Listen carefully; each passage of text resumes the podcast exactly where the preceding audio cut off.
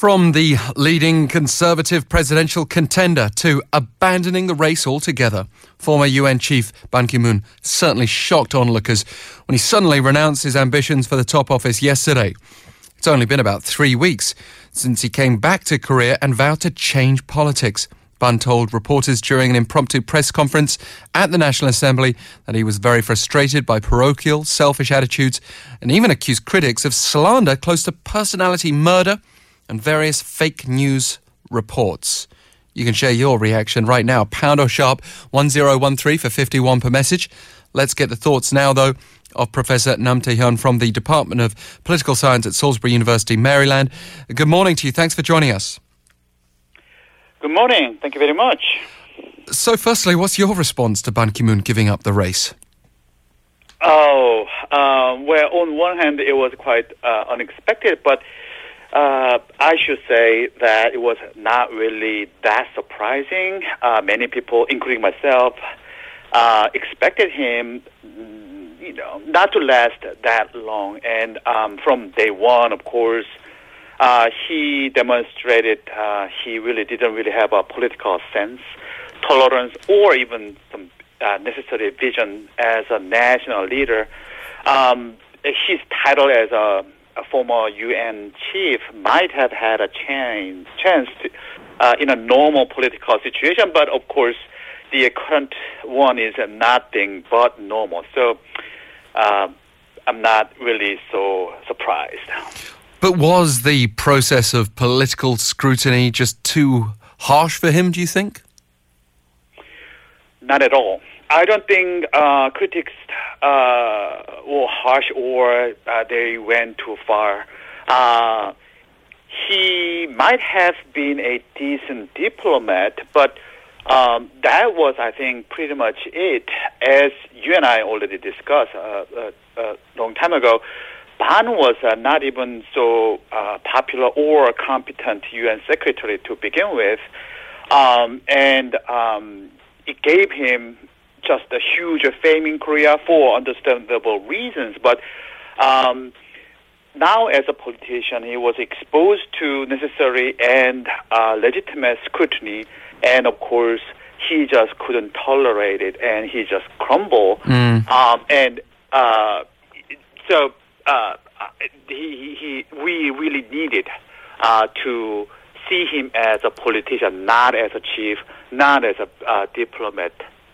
There's obvious shock, though, across the political establishment, if not uh, total astoundment that he stepped away from the race, but perhaps just the timing of this speculation had been building up right until yesterday morning about his plans.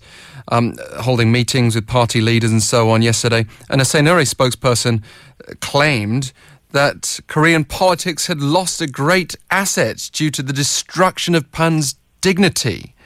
I mean, you've already suggested that critics didn't go too far, but uh, does this still reflect badly on Korean politics from an outside perspective? I should disagree. Uh, I don't think so. Uh, if anything, I I think it reflects that still we have a, a functioning political mechanism weeding out uh, uh, politician or potential politician like uh, Mr. Ban Ki-moon um, by giving him uh, sort of uh, opportunity to express himself, show himself. Of course, he failed. But if we look back what he did or he didn't do, uh, it's really clear that he was really not up to the task that we expected from the president. For example, I mean, he didn't really participate in uh, candlelight protest. He didn't even bother to go there. Uh, he didn't provide any leadership or provide any guidance uh, for the people. Not only that, he refused to join any political party. Um, uh, he failed to provide any clear vision of the country's future. Uh, and when the uh, uh the scandal surfaced uh, involving his uh, brother, he I think failed to address to people's suspicion, anxiety, and then at the same time, right, he sort of acted as if he wanted to everybody to treat him really some sort of like celebrity or like a, a, a I don't know, uh, for the lack of a better term, like a monarch. Uh, when uh, People's Party, for example, asked him to sort of uh, compete for party's nomination, he sort of pretty much turned it down. Yeah. And instead, uh, Ban was looking for some any party to just hand it in the nomination. When, of course, um, such a sense of privilege troubled, uh, I think, a lot of people who were already suffering with politicians uh, with a kind of sense of a privilege. Yeah, obviously Park Ji-won's rise within the People's Party and then saying that uh, the party had shuttered down the door for Ban was not boding well for Ban's grand plan to form this so-called big tent. His popularity falling as well. Uh, it all builds up this idea that you've said uh, this was kind of inevitable. But but do you think the decision still will change the political landscape a lot? Uh, of course, uh, it will certainly change the landscape, but will it be a lot of have a lot of impact? That's the question. But uh, I'm not so sure because first of all, now it is the conservative voters who will be in further at loss. I mean, who are already in a loss because they don't really have the uh, bearing carrier. So the question is, where will their vote go? Well, I don't think many will uh, vote for uh, Moon Jae-in. Uh, in that sense, Moon's number or more precisely, his dominance won't be affected too much, I think. If anything, however, uh, especially the Chungcheong uh, province's vote might go to An Hee-jung, who is competing for Democratic Party's mm. nomination. However, potential candidates on the right wing or conservative wing will, I think, finally have some breathing room. I mean, until then, until yesterday, uh, all these airs were sucked uh, out of the room, and it was only Ban Ki-moon. But now, finally, there was some uh, wiggle rooms, and especially the uh, if we look at the number, uh, uh, uh, the prime minister, acting president uh, Hwang Kyo-ahn, his number has been improving, and I think because of this, in, uh, uh, this that trend could, and I think very well, accelerate. But of course, the room is really uh, not so big because uh, Hwang has the uh, political hindrance as acting president. I mean, he has a responsibility. Yeah. He doesn't really have a whole lot of time as a candidate, I think. It's and just... besides Hwang Kyo-ahn, uh, others are still struggling. So, in large picture, I don't think uh, this will have a bit too big of an impact. I think. Well, well, let's talk a bit more about Moon Jae-in because he has been well ahead in terms of popularity. He's even admitted to becoming the nation's mega trend.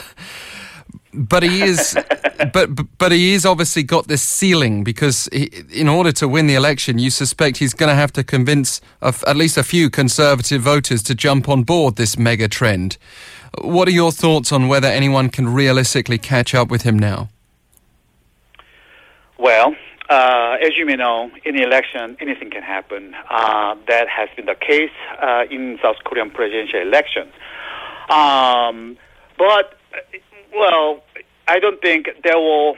Uh, it will be difficult for others to catch up with him. Uh, for one thing, there is no real clear alternative in the opposition.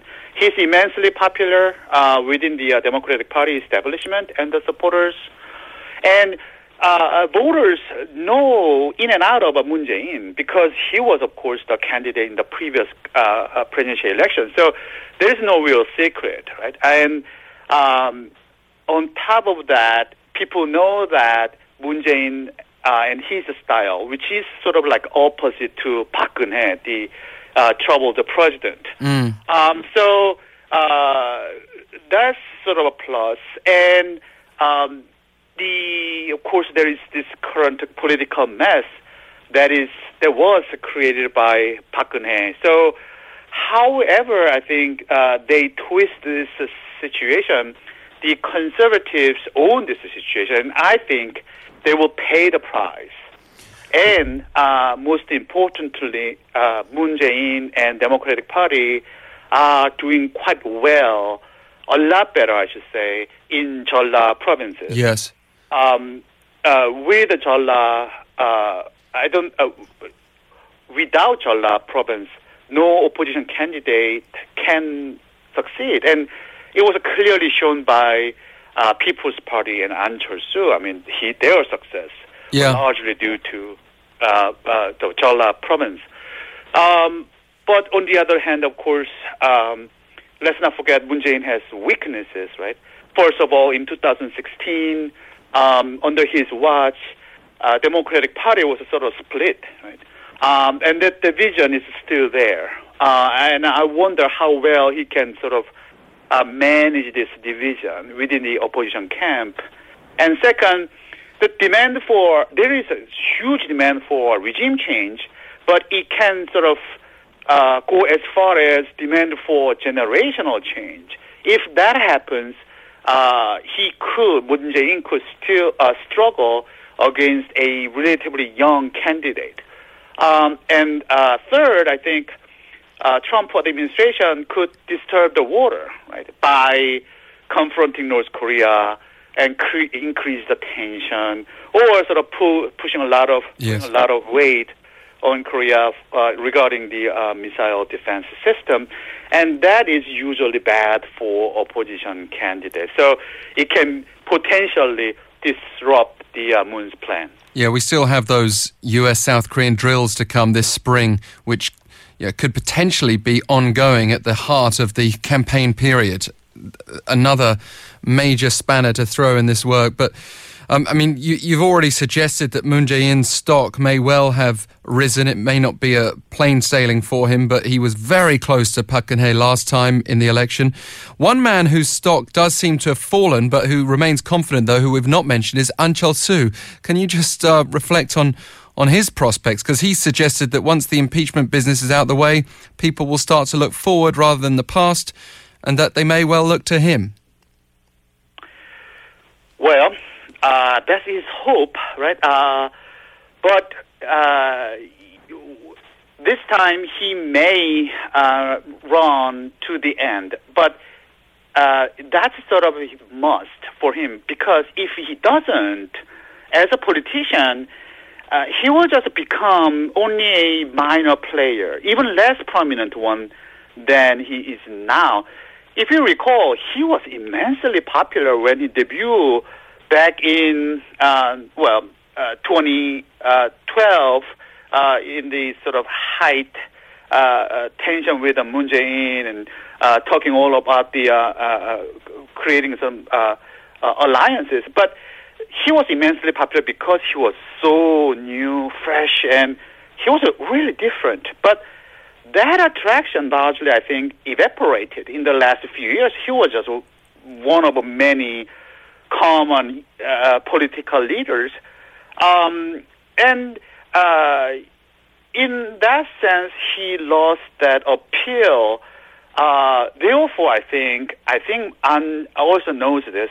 Uh, this year's election is a really important chance for him to sort of put him back into that uh, uh, prominence that he enjoyed in 2012. Yes. But if he runs uh, to the end, uh, as he should as a, a politician, people will blame him for splitting the opposition votes. Right. So either way, if whether or not he run or not, uh, his political future doesn't look so bright. I think. Yeah, Professor Nam, thank you so much. It's always wonderful having you on the line. Thank you very much. Professor Nam Tae-hyun of Salisbury University offering some excellent insight there. And I think it's a conversation we'll continue to have as it becomes clearer uh, how many candidates will, in the end, stand up in this election whenever it comes. Text us your thoughts right now, pounder sharp 1013 for 51 per message.